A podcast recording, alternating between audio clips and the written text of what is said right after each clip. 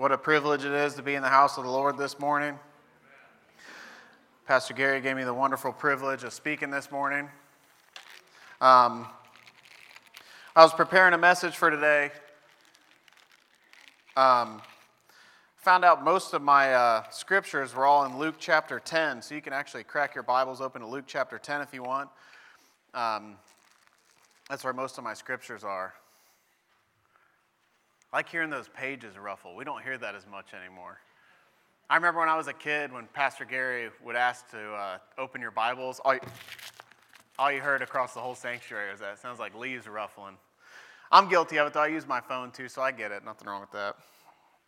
But as appropriate as it is for this morning and today, this doesn't have anything to do with my message, but I just want to go over this briefly. Luke chapter 10. We're all familiar with the verse, the harvest is plentiful, the laborers are few.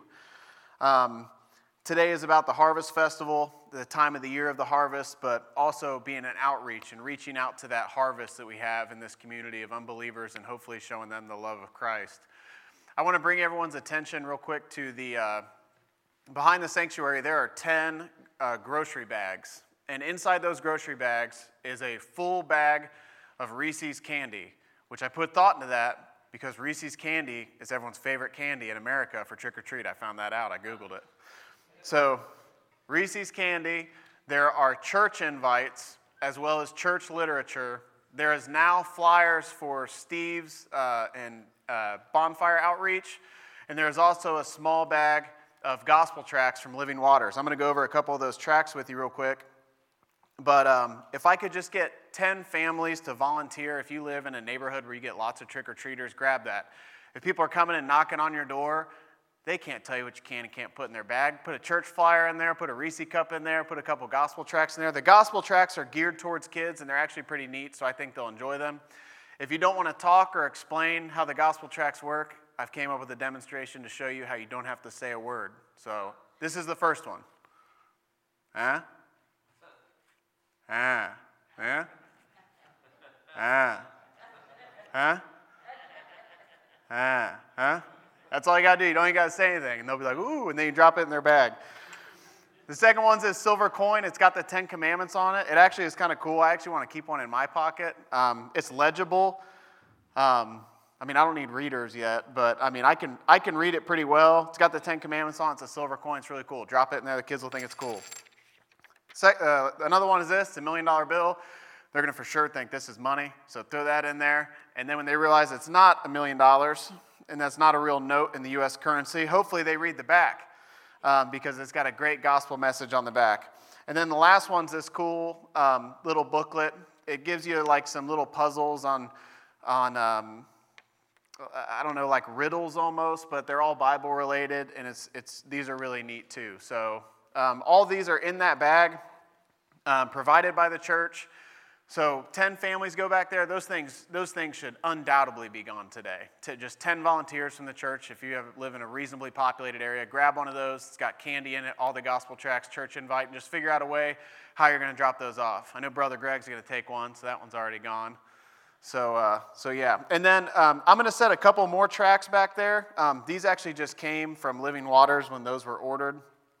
But this right here is one round to it. Does anyone know someone, they've talked about God, and they tell them they're going to get around to it sometime? This is their round to it. So these are cool to just leave around the office. They're funny. People might pick them up and read them. And, you know, gospel tracts, you know, I don't want, you know, when you look at something like, for example, like Saturate, you know, we saturated Huber Heights, you know. Our job is not to save people. The Holy Spirit saves people. Our job is to share the gospel. Jesus said, preach the gospel to all nations. He didn't say, go force everybody into salvation in all nations. He said, go preach the gospel. All we're doing is sharing the gospel. Paul says, I planted, Apollos watered, and God gave the increase. So all we're doing is planting, and then we can pray for that seed that we planted, but God is who gives the increase. So don't be afraid. I mean, people have been saved by gospel tracts. As a matter of fact, Charles Spurgeon was saved by a gospel tract. I think that's so fascinating that the Prince of Preachers, as he's called, was saved by a gospel tract. Another cool one back there is just why Christianity. An atheist asks questions. These are just grab these, and if you want to, you don't even have to give them to somebody. Set them at an office somewhere in your office and hope someone picks it up or leave it with a cashier at a grocery store. I mean, there's so many ways to do it. And then this last one, which I think is really important, there's only about a dozen of these here. But this is a tract about, it says, "You are not alone." And it's about breaking free from depression and suicidal thoughts. That is something that seems to be running rampant in this day and age, is suicide and depression. So if you guys know of anybody, now that is a weird thing to walk up to someone and be like, "Hey, I think you might be suicidal. Here's a tract." I'm not saying go about it that way. But so you never know what kind of resource you can reach out to somebody with and what it can really do. So, and then each one has this. It's got the Ten Commandments on it. How cool is that? Huh? There's actually only one of those in each bag. It's just keep it yourself. I'm keeping this one for sure. But so just get all those out today. If you see one back there and you have trick-or-treaters, don't think about it twice. Just grab it. The candy's already in there. You don't got to do anything except put them in the kids' bags. And you never know what could happen. So, hallelujah. Let's open up in prayer this morning. Heavenly Father, Lord, we thank you for giving us the opportunity to come to this place, Lord, to worship you. And that is the one reason we are here this morning, Lord, is to worship you and adore you for who you are, Father. This morning, Lord, as we have this brief message, Lord, I pray that it would just be your words through me, Lord, and it would edify the congregation, Lord, edify me. And I would not be preaching at anybody, but preaching with everybody, Lord, and that you would just somehow give us some kind of knowledge that we didn't have before this day, Lord, about who you are, Lord, so that we can get to know you more. Because that's our heart's desire, Lord, is just to know you more. It's in your Son's name we pray. Amen. Oh, got me with the old passcode. You can unlock that real quick. Awesome. Alrighty, so this morning I was preparing a sermon, and the vast majority of it is in Luke chapter 10. I already told you, you can crack your Bible open to there. But I don't have that long to speak, but this morning, I don't want to speak a sermon that stirs up an emotion. Oftentimes in churches, you can get really emotional, whether it be from a worship song or from something the pastor says. I often find myself very verklempt when I'm thinking about the Lord, or I'm wanting to talk to somebody about the Lord, where you get so emotional that you actually can't even talk. You get choked up. But this morning, I don't want to speak to your emotions as much as I want to speak to your will. And the title of my sermon this morning is The Condition of Your Soul. And I want to start in Luke chapter 10, verse 17. And it says, "Then the 70 returned with joy, saying, 'Lord, even the demons are subject to us in your name.' And Jesus said to them, 'I saw Satan fall like lightning from heaven. Behold, I give you the authority to trample on serpents and scorpions and all over the power of the enemy, and nothing shall by any means hurt you.' But he says, 'Nevertheless, do not rejoice in this.' So the disciples they came to Jesus and they said, 'Lord, the demons and the devils they're subject to us. They're listening to us, and they're excited about telling the Lord this,' which as if he didn't already know that, but they're just telling him about it with excitement. And Jesus tells them, 'Do not rejoice in this, that the spirits are subject to you. Do not rejoice in that.' He said, 'But rather rejoice because your names are written in heaven.'" What I want to point out this morning is that the single most important thing every second of your life, every minute, every hour, every day, every month, every year, is the condition of your soul. Your soul. Everything else is secondary. The first and foremost thing, beyond your kids, beyond your loved ones, beyond your parents, beyond your friends, beyond anything else in the forefront of your mind should be the condition of your own soul. And I'm going to back that up with Scripture. In 2 Corinthians 13, chapter 13, verse 5, it says, "Examine yourself to see whether you're in the faith. Test yourselves. Do you not realize Christ Jesus is in you, unless, of course, you fail that test. There's also a verse that says, work out your own salvation with fear and trembling. I don't think that God wants us to wander around the world wondering if we're saved. That's not God's intention. God wants us to know that we're saved. But with that being said, your salvation and the condition of your soul should never be put on the wayside. It should always be in the forefront of your mind. So when Paul's talking about testing yourself, what does he mean? What kind of test? Because he doesn't say, take this test to see if you're in the faith. He just says, test yourself. One way to test yourself, if you look through Scripture, what I think of is Galatians chapter 5, when it outlines the fruits of the Spirit and the fruits of the flesh. I want to read it to you briefly. I feel like I read this passage every time I preach. But Galatians chapter 5, verse 19 says, now the works of the flesh are evident, which are adultery, fornication, uncleanness, lewdness, idolatry, sorcery, hatred. Who remembers my first ever sermon I talked about idolatry? You guys remember that? About a year ago. Idolatry, sorcery, hatred, contentions, jealousies, outbursts of wrath, selfish ambitions, dissensions, heresies, envy, murders, drunkenness, revelries, and the like, of which I tell you beforehand, just as I also told you in times past, that those who practice such things will not inherit the kingdom of God. But the fruit of the Spirit is love, joy, peace, patience, kindness, goodness, gentleness, faithfulness, and self-control. Against such there is no law. And those who are in Christ have crucified the flesh with its passions and desires. Now listen to verse 25. If we live in the Spirit, let us also walk in the Spirit.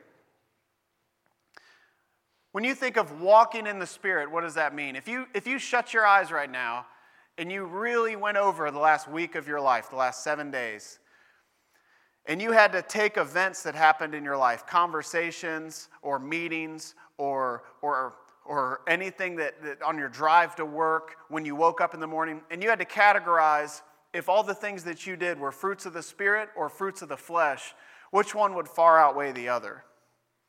When I think of testing myself to see if I'm in the faith, I look back and think, am I exuding fruits of the Spirit? When people ask about attributes of me, do they say, oh man, he's full of love, joy, peace? Would they talk about fruits of the Spirit? Or would they be like, man, he likes to argue a lot? Because that's contentious. That would be contentious. And that's not a good thing. So how do we produce good fruits? How do we walk in the Spirit? My favorite Bible verse is Psalms chapter 1, verse 1. It says, blessed is the man. What an introduction to the book of Psalms. I've been reading through the book of Psalms for the last month. The very first thing it says in Psalms when you open it up is, blessed is the man. Blessed is the man who walks not in the counsel of the ungodly, nor stands in the path of sinners, nor sits in the seat of the scornful. But his delight is in the law of the Lord. His delight is in the law of the Lord, and on his law he meditates when? Day and night. Now what is he like if he meditates on it day and night? He is like a tree, but not just a tree that's planted by many waters, and its roots go deep. He said it brings forth fruit in its season, good fruit, whose leaf will not wither, and whatever he does shall prosper. So what is it about this man that the psalmist is talking about, where his roots are, or he's planted by many waters, and he bears good fruit, and his leaf doesn't wither? His delight is in the law of the Lord. He doesn't stand in the way of the sinners or sit in the seat of the scornful. His delight is in the law of the Lord, and on his law he meditates day and night. This is God's law. This is God's book that he gave us. We meditate on it day and night. Our delight is in it. We don't do it because we have to. Sometimes, we feel like we just got to get our reading in. I'm guilty of that, but we delight in this book. We love this book because outside of this book, everything else is just words. If I'm not reading you Scripture, I'm giving you my opinion on something. But really, doctrine is just in here. This is all we have. We elect people that we trust to bring us a message, and messages are great. It's good to hear preaching, but this book is all we have as an individual.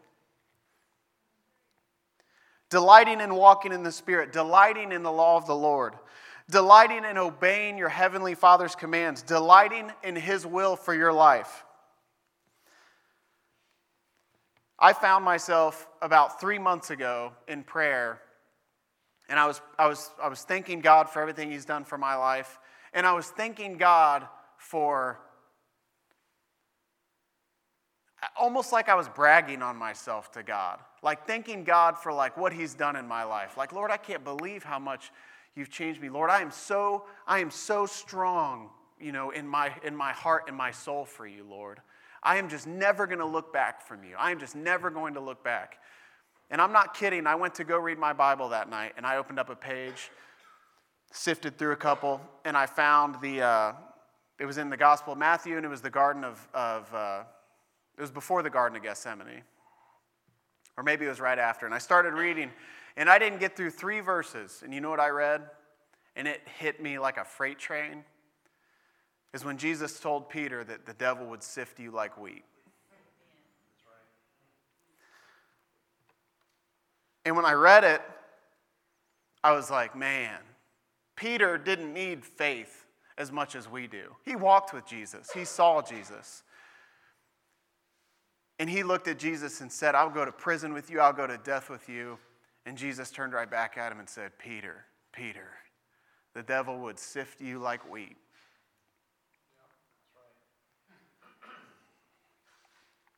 You know, we ask the Lord for purification when we get saved, and the Lord will wipe our sins away. That moment, that atonement, that propitiation, that happens immediately when you ask the Lord to forgive you of your sins when you've repented. But what is an ongoing process is sanctification. The word sanctification means being made or becoming holy. You were purified when you asked for forgiveness of your sins, when you repented and put your trust in Jesus. And I'm not saying that you'll achieve sinless perfection through sanctification, but I'm saying that sanctification is an ongoing process. Now, I put a lot of thought in how to word this, and this is what I came up with. But the eternal purpose of God in Christ is for us to be holy. God has saved you by His Holy Spirit to make you His holy people, for you to come back to Him. I'm going to back that up in 2 Thessalonians chapter 2, verse 13. It says in verse 13, but we ought always give thanks to God for you, brothers, beloved by the Lord, because God chose you as the first fruits to be saved through sanctification by the Spirit and belief in the truth. That goes right along with what Jesus said. Repent and believe in the gospel. And then it's written here, through sanctification by the Spirit and belief in the truth. God could not look at His own Son when He became sin. Do you remember that verse? It's almost confusing when you first read it. That God turned and Jesus said, Lord, why have You forsaken Me? Because God could not look at His own Son when He became sin. The Holy Spirit comes to dwell inside of us and go through this process of sanctification. The process of being made or becoming holy, because God's coming back for His holy people.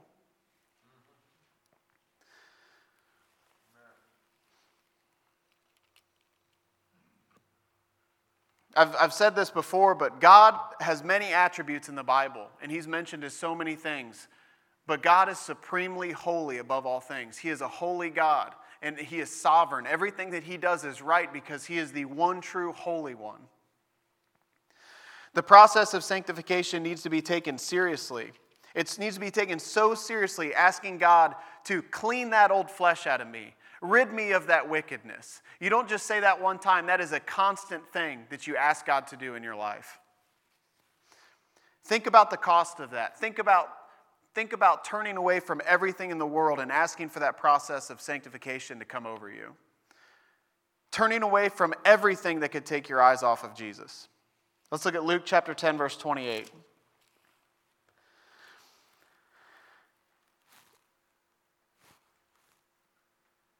Is that right?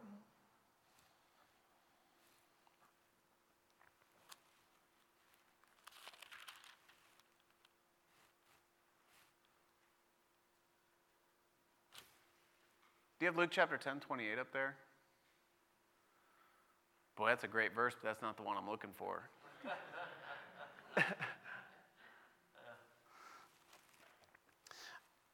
when Jesus talks to the disciples, he talks to them about counting the cost. And he says, "For which of you intending to build a tower sits not down first and counts the cost, whether he has enough to finish it? Lest perhaps after he has laid the foundation and is not able to finish it, all that behold it begin to mock him, saying, this man began to build and was not able to finish." We love God firstly by getting to know him. You cannot have an intimate relationship with the Heavenly Father unless you are constantly working on getting to know him. Jesus said that he came to this earth so that we may know thee, the one true God. We only have one avenue of getting to know him physically, which is this book. Prayer is spiritual. You can get to know God through prayer, through your prayer life, talking to him, not just talking but listening, trying to get a word from the Lord. I want to go to Matthew chapter 6, verse 33. When you realize how important the sanctification process is and the cleansing that goes on in a Christian's life after he or she is walking in the Spirit, that true, strong, foundational relationship with God will start and everything else becomes secondary. In Matthew chapter 6, verse 33 puts it so well, "You will seek first the kingdom of God and his righteousness." That'll be the first thing on your mind. That'll be on the forefront of your mind. The first thing you will seek is the kingdom of God and his righteousness.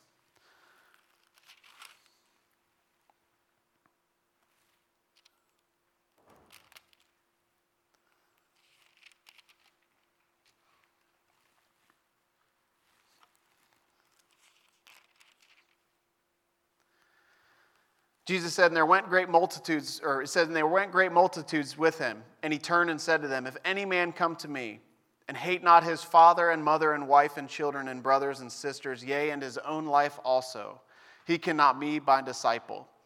And whosoever does not bear his cross and come after me cannot be my disciple." That verse is so hard to wrap your mind around. Having a loved one or a child or a parent or a sibling that isn't saved, but that's secondary in your mind. The first thing in your mind is the condition of your own soul. Jesus says you hate your brother and sister and children and father and mother compared to the love you have for me. Now, that doesn't mean that you have a lack of love for your children or a lack of love for your spouse.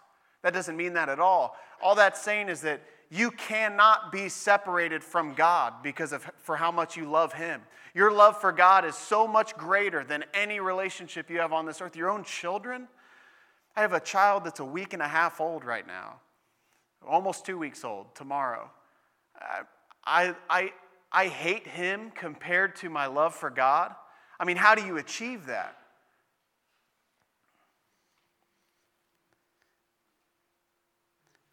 Isaiah 53, verse 5. This is how I feel like you can achieve wrapping your mind around that. Isaiah prophesied about Jesus, about the Messiah. He said, "But he was wounded for our transgressions. He was bruised for our iniquities. The chastisement of our peace was upon him. And with his stripes we are healed." Hallelujah. Realizing that Jesus made this sacrifice for you. He did this for you. Paul says that God loved the church and God loved his people, but he loved me and he gave his life for me. When you make it personal that Jesus did this for you, he saved your soul. We're not bound by the law and these rituals anymore where we have to enter the tent and sacrifice an animal and then go wash our hands with blood and water. He did this. He came and gave his life for you. He would do this all over for you. You were bruised, Lord. The chastisement, our peace was upon him. And with his stripes we are healed. You get to this mindset where it's not about, oh man, I'm burdened. I'm burdened by having to follow God's laws and go through this sanctification process. You get past that, and your mind gets to a point where you say, "Lord, I hate the things that put you on that tree. Lord, I can't bear the thought of living my life in a way that's not for you because I know those things put you on that tree for me, Lord." Amen. You say, "Lord, the reason you died for me was because of those worldly and sinful ways. And Lord, I can't bear the thought of living like that anymore, because that's what put you on that tree. And he did it for me. The sanctification process that goes on in our life is natural. It'll naturally happen when you're saved and when you're in your word and when you're praying, because you realize God's will for your life is revealed to you through his word. It's like a roadmap for your life when you go through this book. It really is. But this morning it's appropriate with the Harvest Carnival and this evangelism effort, and as well as when we're handing out candy and gospel tracts, all that is very important, and we are supposed to do that. We are commanded to do that in the Bible. But although it seems strange, I wanted to point out this morning that far more important than that is the condition of your own soul. And it's something that we all need to reflect on. And when I say we all, I mean me, I mean Pastor Gary, I mean everyone in this whole congregation needs to reflect on that. We're not preaching. I'm not preaching at anybody, telling you that you need to do that. Because when I was praying to the Lord that night, and I was telling him how great I was and how great of a job he did in me, and then 30 seconds later I read that he told Peter that the devil would sift you like wheat. The devil is constantly after you, and if you don't have that full armor of God on every day, if you're not donning that armor of God on every day, through prayer, through reading your scripture, through knowing his word, through knowing his will for your life, it's not a matter of if, but when he will get to you, because you'll be weakened, because your walk with God won't be as strong as it would be as if you were staying in the word and staying in prayer. So I'm going to close up here because we have a lot to do today, but real quickly, just in this last 5 minutes, Doug, if you could play some music, I just want you to reflect on your own life. And spend this time before we start reaching out to the community to make sure you're right with the Lord. And there's no shame, and I'm not asking, you don't need to come up for prayer. You can if you want. There'll be people up here. But just make it your own personal thing with the Lord to get right with him. Make sure you're right with the Lord. Before we go out and evangelize and talk to other people, make sure you've worked out your own salvation.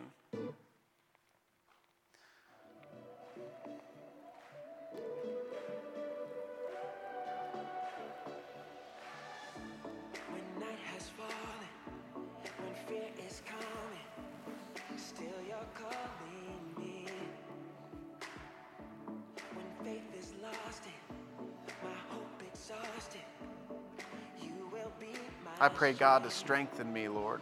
Strengthen us, Lord. I pray, God, to reveal things to us, Lord, in our lives that you would have us change. Lord, I pray for the Holy Spirit to speak loudly to us, Lord. I pray for the Holy Spirit to speak clearly to us, Lord.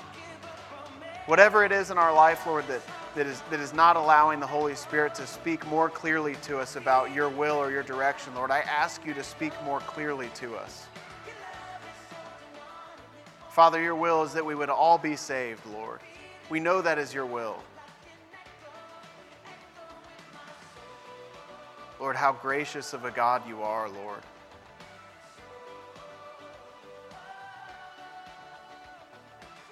Lord, how gracious you are to us, Father.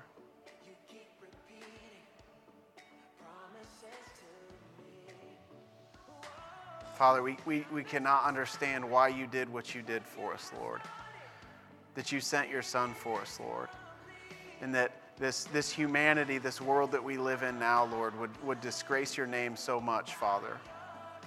But we stand, Lord, today as a small church body, Lord, as a part of your church, Lord.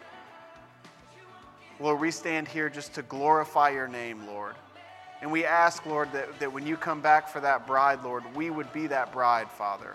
That we would be preparing the way for you, Lord, in whatever way we can, Lord. This harvest festival that we're having right now, Lord, would be effectual, Lord, for your ministry, Lord.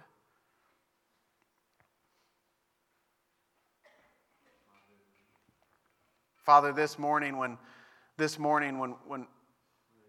message was given, Lord, about the condition of our own soul, Father, I pray that that anything that the enemy would do to try to stop us from hearing that message, Lord, to distract us or to think about other things or to think that wouldn't mean us, Lord, I pray that your word, Lord, would pierce through that, Father, and go right into our heart, Lord, not our physical heart, Lord, but our emotions and our will, Father, that it would pierce our will, Lord, change our will to follow you, Father, to follow you more faithfully, Lord.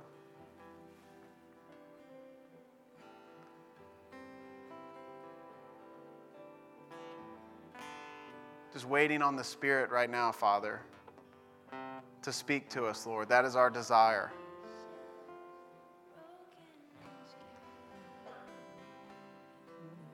Such a time as this, Lord, that you have chosen your people, Father. In so many instances in the Bible, Lord, you chose your people, Father. Ask to choose us, Father. Choose us. Speak to us, Lord. Open the eyes of my heart. I want to see you.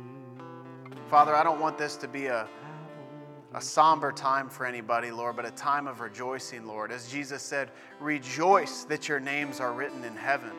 Rejoice in that. He said, you don't understand what you're talking about, things that are earthly. Right now we're on this earth and things are going well. He said, listen, rejoice that your names are written in heaven. Father, we rejoice in that right now, Lord, the surety, Lord, that we have, that perfect atoning sacrifice for us, Lord, the surety we have in that, Father. We just love you and worship you for that, Lord. We thank you, Father. We thank you.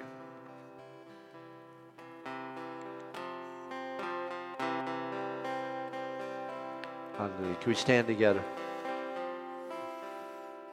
I feel there's just a real super need in relationship to what James is speaking about this morning, that we do what the Word says from time to time. It uses the word examine. And I don't know about you, but I don't always like examining my life because it's hard to be critical of yourself. You know, it's painful. I don't like to go there. I don't like to look at my flaws. And you know, what does it say? Look at your moles. Look at your, your scars. The things that you would rather not look at. But yet, it's so important to examine ourselves. We do that with communion, right? You're not supposed to take communion unless you examine yourself, honestly. Sing this with me. Open the eyes of my heart, Lord. Open the eyes of my heart. I want to see you. I want to see you. Open the eyes of my heart, Lord. Open the eyes of my heart, I want to see you. I want to see you high and lifted up, shining light providing your glory. Open the eyes of my heart, serve you holy, holy. Holy, open the eyes of my heart, Lord, open my eyes, open the eyes of my heart, I want to see you, I want to see you, hallelujah. Yeah, there's sometimes when it's just good for a church to corporately pray a prayer together of just confession, repentance. Would you do that with me? Would you just pray this after me? Father God, I examine myself today. And I'm not really liking everything I see. But I know that you are able to not only forgive me, but to change me, to help me to walk righteously. Lord, help me today to have a hunger and a thirst for you like never before. Like never before. This is a day to mark on my calendar. I am seriously in love with you. And I want to follow you. Please, Lord, remove all the obstacles that are in my life through the power of your Spirit. Hallelujah. Everyone said, amen. Amen. Hallelujah. Greet someone today as you leave. And if you're helping with the harvest,